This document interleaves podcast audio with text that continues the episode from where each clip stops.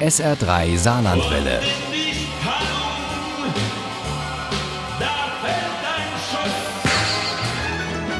Der Krimi-Tipp.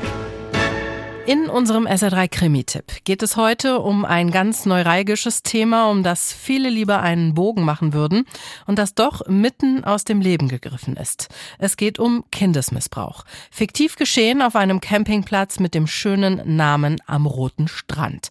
So hat Jan Kostin Wagner auch seinen neuen Kriminalroman genannt und Uli Wagner stellt ihn vor. Das Thema Missbrauch beschäftigt Jan Kostin Wagner schon länger. Bereits 2007 hat er in Das Schweigen jenen finnischen Kommissar der ihn berühmt gemacht hat, in Fällen von Gewalt gegen junge Mädchen ermitteln lassen. Das war kurz nachdem unsere eigene Tochter geboren wurde und vielleicht auch so eine persönliche Sorge da war, was, was kann Schlimmes passieren. 2020 hat der gebürtige Hesse eine neue Krimireihe gestartet. Eine, die in Deutschland spielt und in deren Mittelpunkt zwei Kommissare aus Wiesbaden stehen. Also es kam relativ schnell die Idee zu diesem neuralgischen Thema und es kam die Idee, dass ich das als Roman schreibe, in dem alle Gewissheiten auf dem Prüfstand stehen. Der eine, Ben Neven, fühlt sich stark zu Jungs hingezogen und der andere, Christian Sandner, ahnt lange nicht, wie sehr Anne, ein Missbrauchsopfer, das bei ihm Unterschlupf gefunden hat, in die Fälle verwickelt ist, die er gerade bearbeitet.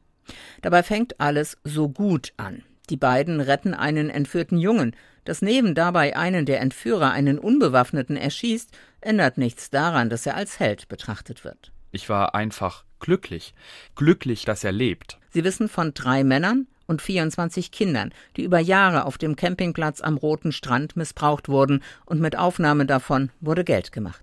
Da landet die IT einen Treffer. Wir haben was gefunden in einer Kleingartenanlage. Eigentümer der Laube ist Thorsten Dahms.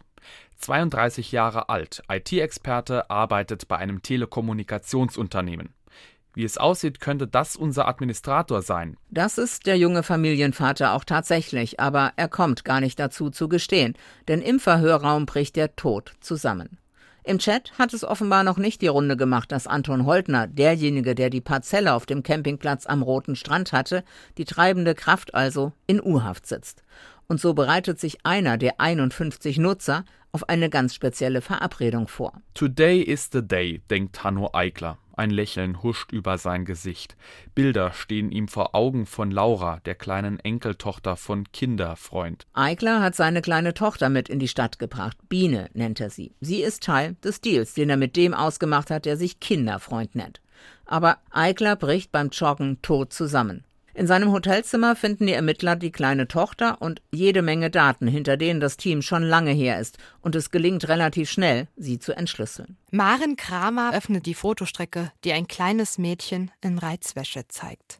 Sie kennt das Mädchen. Sie hat Biene erst gestern dabei zugesehen, wie sie auf dem Teppich des Hotelzimmers mit Lego gespielt hat. Maren Kramer, die interne Ermittlerin, geht davon aus, dass der Täter oder die Täterin im Chat einen Trojaner platziert hat. Und sie findet ihn auch. Es ist die Bilddatei JPEG 0307.